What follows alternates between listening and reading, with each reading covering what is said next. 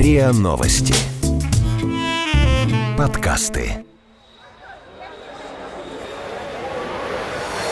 What, seriously? أنت تمزح كيلو؟ ¿Qué me estás contando? معقول? Are you serious? No, I don't believe it. Плезанты? What's going on? Gender war? No way. И на СМИ. Иностранная пресса о том, что ее беспокоит в России. И на СМИ. Серьезно? Добрый день! С вами подкасты на СМИ, и мы, его редакторы, Дмитрий Бабич. И Иван Кожинов. Ваня, сегодня я хотел бы поговорить с тобой не просто о кино и не просто о кинокритике, а о страхе, который стал в последнее время проявляться вроде бы культурными людьми относительно казавшихся прежде ну, совершенно безобидными произведений. Совсем недавно мы смеялись над тем, как на Западе переделывают страшноватые сказки братьев Грим. То так, чтобы ведьма там не сгорела, то эдак, чтобы отец и мачеха не относились к мальчику с пальчик так жестоко. Если помнишь, они его отправляют в лес, потому что в доме кончается еда. Но сегодня мы являемся свидетелями особого феномена – страха восстаний и асоциального поведения, которое якобы может вызвать фильм «Джокер». Казалось бы, фильм не массовый, относится к разряду кино не для всех. Ну да, в фильме доведенный до отчаяния молодой человек по имени Артур Флек сначала подвергается унижениям, а потом совершает убийство и становится центром протестного движения против богатых и наглых. Но все-таки откуда такой страх? Нью-Йорк Таймс, например, сообщает, что в Америке на просмотр фильма в принудительном порядке отправляли военных и полицейских, чтобы они увидели врага в лицо, ну, то есть поняли, откуда берутся массовые беспорядки. Да, твое наблюдение правильно. Редко какой фильм вызывал такие страхи насчет того, не захотят ли зрители повторить увиденное на экране. Я совсем не удивлюсь, если на афишах этого фильма зрителей будут информировать, как перед цирковым номером. Не пытайтесь повторить, все трюки выполнены профессионалом. Но интересно, что сами рядовые зрители, люди, как правило, традиционных ценностей, таких страхов не испытывают. И в начале фильма она сочувствует главному герою, Артуру Флеку, который работает клоуном по вызову в некоем фантастическом городе Готэм-Сити. Цитирую польский католический портал Алитея, который решил рассказать о начале фильма языком простого зрителя. Артур Флек всю жизнь отчаянно старается привлечь к себе внимание. Он решает стать комиком, чтобы смешить людей. Возможно, он надеялся почувствовать себя востребованным. А возможно, это произошло потому, что мать называла его радостью, ведь он давал ей это чувство. Никто, однако, не верил в его талант. В одной из сцен даже мать высказывает сомнение в том, что он годится на роль юмориста. Артур чувствует, что от него отвернулись все. И отец, которого он не знает, и коллеги по работе, и его кумир Мюррей Франклин, ведущий комедийного шоу. Мюррей Франклин показывает в одной из своих передач фрагмент выступления Флека только для того, чтобы поиздеваться над ним. Артур так отчаянно ищет внимание, что воображает себе отношения с соседкой только потому, что она ему улыбнулась и заговорила с ним в лифте. В итоге он чувствует, что его предала даже мать. Она скрывала от сына тяжелую правду о его детстве, которая, возможно, не оказалась бы такой болезненной, если бы была высказана вовремя и не вскрылась случайно по прошествии многих лет. Конец цитаты. Да, интересно, что польские зрители, в целом похожие на русских по своим реакциям на изображенную в фильме ситуацию, оправдывают даже первые, скажем так, повстанческие шаги Артура, еще до того, как он становится серийным убийцей Джокером. Вот как Алитея пишет о первом совершенном Артуром убийстве. Цитирую. Первое преступление Флекс совершает, можно сказать, случайно. В метро он видит, как пьяные белые воротнички, ну то есть богатые клерки с местного аналога Уолл-стрит, пристают к девушке. Неизвестно, собирался ли Артур ей помочь и мог ли бы он это сделать, но его приступ истерического хохота отвлекает внимание негодяев. Компания переключается на Флека, а тот, защищаясь, выхватывает пистолет, который дал ему сослуживец, рассчитывая, по всей видимости, что Артур воспользуется им для самоубийства. Артур стреляет. Убийство гадких клерков оказывается не простым преступлением, а актом мести. Мотивы здесь не только личные. С одной стороны, бедный человек просто отомстил сотрудникам корпорации в прекрасно скроенных костюмах. А с другой, в лице Артура все бедняки мстят всем богачам.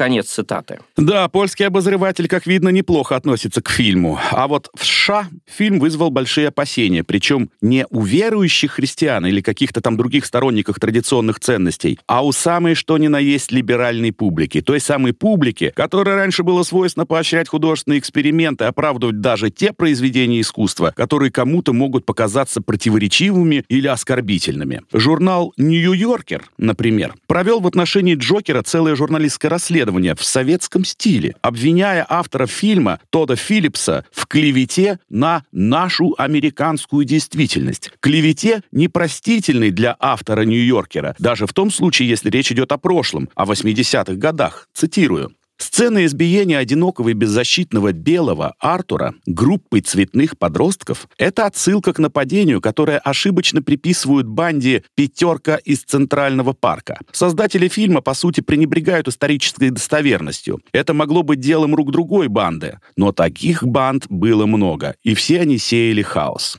Вскоре следует еще одна жестокая сцена. Избиение Артура становится главной сплетней в агентстве клоунов, где он работает. И задиристый коллега Рэндалл дает ему пистолет. Когда на Артура нападают в метро трое молодых людей, белые, в костюмах, он достает пистолет и стреляет. А потом даже гоняется за одним из них под платформе, чтобы добить. Это намек на случай 1984 года, когда нью-йоркец по имени Бернард Гетц застрелил в метро четырех подростков, решив, что они собираются его ограбить. Подростки были черными, а Гетц после ареста отпускал российские замечания. Но режиссер Джокера Тодд Филлипс обеляет Гетца, выразив расистскую подоплеку и превратив стрельбу в банальное превышение самообороны. Конец цитаты. Обрати внимание, Ваня, что обозреватель Нью-Йоркера здесь применил в отношении фильма прием большевистской, я бы сказал, ждановской литературной критики. Обвинение в адрес фильма строится по схеме «так не бывает».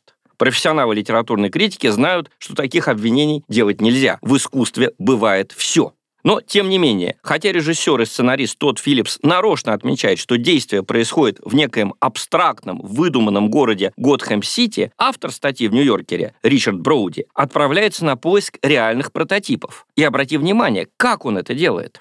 Его задача — найти простые объяснения для происходящей на экране безумной жестокости. Броуди выясняет, что во всем, конечно, виноваты привычные для либералов отрицательные персонажи — расисты, ненавистники сексуальных меньшинств или, похожие на Трампа, бессердечные олигархи. Недаром единственный отрицательный персонаж фильма, который не вызвал никаких нареканий в большой американской прессе, это кандидат в мэры Готхэма, высокомерный богач Томас Уэйн. Вот с этим образом согласились все журналисты. Наверное, потому что Уэйн и вправду похож на Трампа. И все-таки даже этот образ не избавляет фильм «Джокер» от уничтожающей критики со стороны ненавидящего Трампа журнала «Нью-Йоркер». Причина в том, что фильм, по сути, предрекает страшные восстания, а Нью-Йоркеру восстания нравятся в Москве или в Гонконге, то есть у геополитических противников. У себя восстания Нью-Йоркеру не нравится, и журнал обвиняет фильм не только в поэтизации насилия, но и в банальной бездарности. Цитирую все того же Ричарда Броуди из Нью-Йоркера. Да, Джокер разворачивается в вымышленном городе и фантастическом мире комиксов, но он паразитирует на реальных событиях, которые стали одновременно причиной и следствием российских настроений в обществе. Сюжетная линия Джокера продиктована реальными событиями, но Филлипс вырывает их из контекста и обесмысливает. Получилась не просто натужная попытка создать внятный сюжет с громкими сценами и интригующими подробностями. Джокер олицетворяет политическую трусость режиссера, может даже целой киноиндустрии. Без ключевых деталей и всей поднакотной американской политики вышла банальная развлекательная лента для публики, которая не любит смотреть кино через призму политических событий. Иными словами, вышло кино для республиканцев. Конец цитаты. Ну, тут автора «Нью-Йоркера» можно обвинить в том, что в советское время называли вульгарным социологизмом. Режиссер Тодд Филлипс создает притчу. Он нарочно не сообщает, что фильм основан на реальных событиях, не идет на эту банальную политизацию сюжета, чтобы привлечь публику.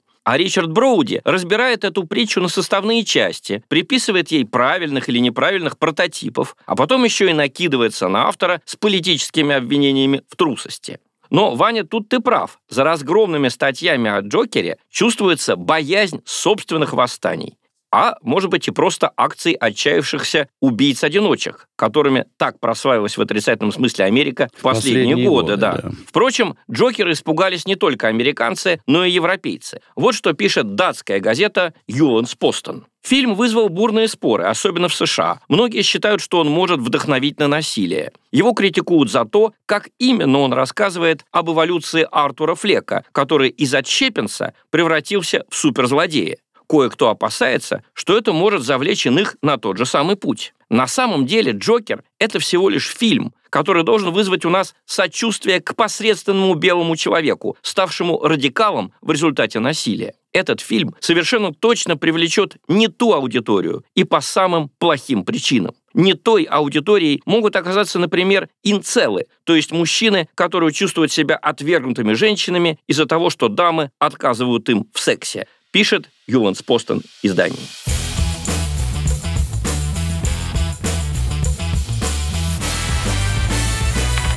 И на СМИ.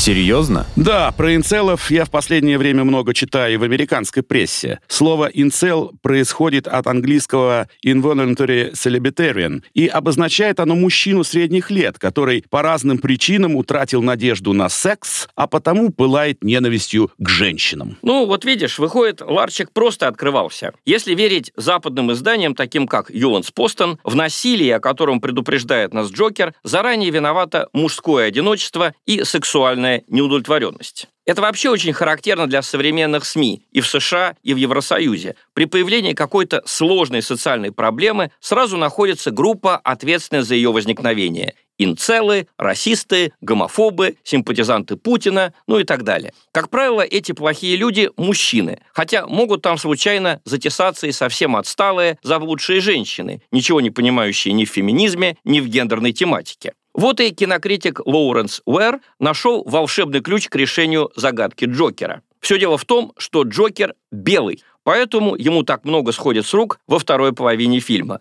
Цитирую газету «Нью-Йорк Таймс». То, что хотят сказать авторы фильма о психическом расстройстве и о классовых разногласиях в обществе, не столь интересно, как то, что они случайно говорят о принадлежности к белой расе. По сути дела, это иллюстрация того, что происходит, когда превосходство белой расы никем не сдерживается. Картина показывает заблуждение многих белых мужчин о своем месте в обществе и о той звероподобной жестокости, которая у них возникает, если их лишить этого места, пишет Лоуренс Уэр из газеты «Нью-Йорк Таймс», пишет и продолжает. Главное в сюжете фильма – это то, что Джокер – белый мужчина. Чернокожий в Готэм-Сити, страдающий в 1981 году от загадочного душевного расстройства, как Флек, такой чернокожий был бы бездомным и невидимым он бы не смог превратиться в общеизвестную личность, способную спровоцировать целый город на восстание против богачей. Дело Флека расследуют лучшие детективы Готэма, но его принадлежность к белой расе действует как силовое поле, которое защищает его, когда Джокер совершает преступление во второй половине фильма. А теперь подумайте, как бы выглядел чернокожий в ток-шоу, которое ведет Мюррей Франклин. Его играет Роберт Де Ниро.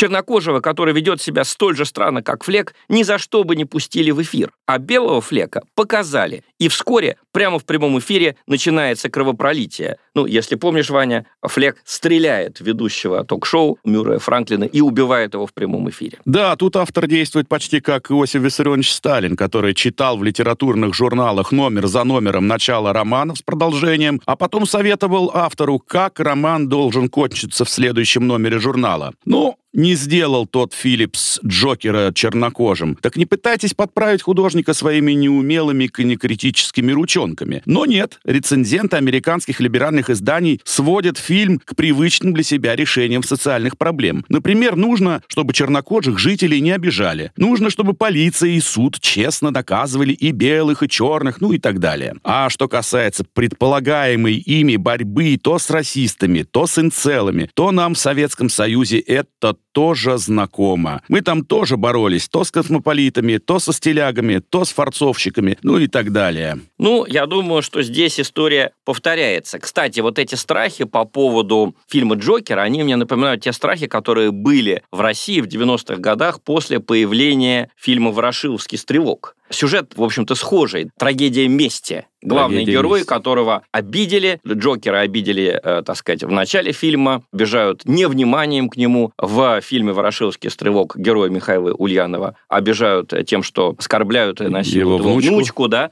Тем не менее, вот этот страх, что появятся люди, которые хотят заниматься самосудом, интересно, как он сейчас преобразился в американском обществе. Он преобразился в страх перед протестами, да, то есть не только одиночки, despeраdos, как они говорят, идущие на самосуд, но и целые протесты. Так что я думаю, эта тема интересная, и мы за ней будем следить. А теперь нам надо прощаться. С вами были редакторы портала и на СМИ Дмитрий Бабич. И Иван Кожинов. Вы слушали эпизод подкаста «И на СМИ». Иностранная пресса о том, что ее беспокоит в России. Подписывайтесь на подкаст на сайте ria.ru, в приложениях подкаст с Web Store и Google Play. Комментируйте и делитесь с друзьями. И на СМИ. Серьезно?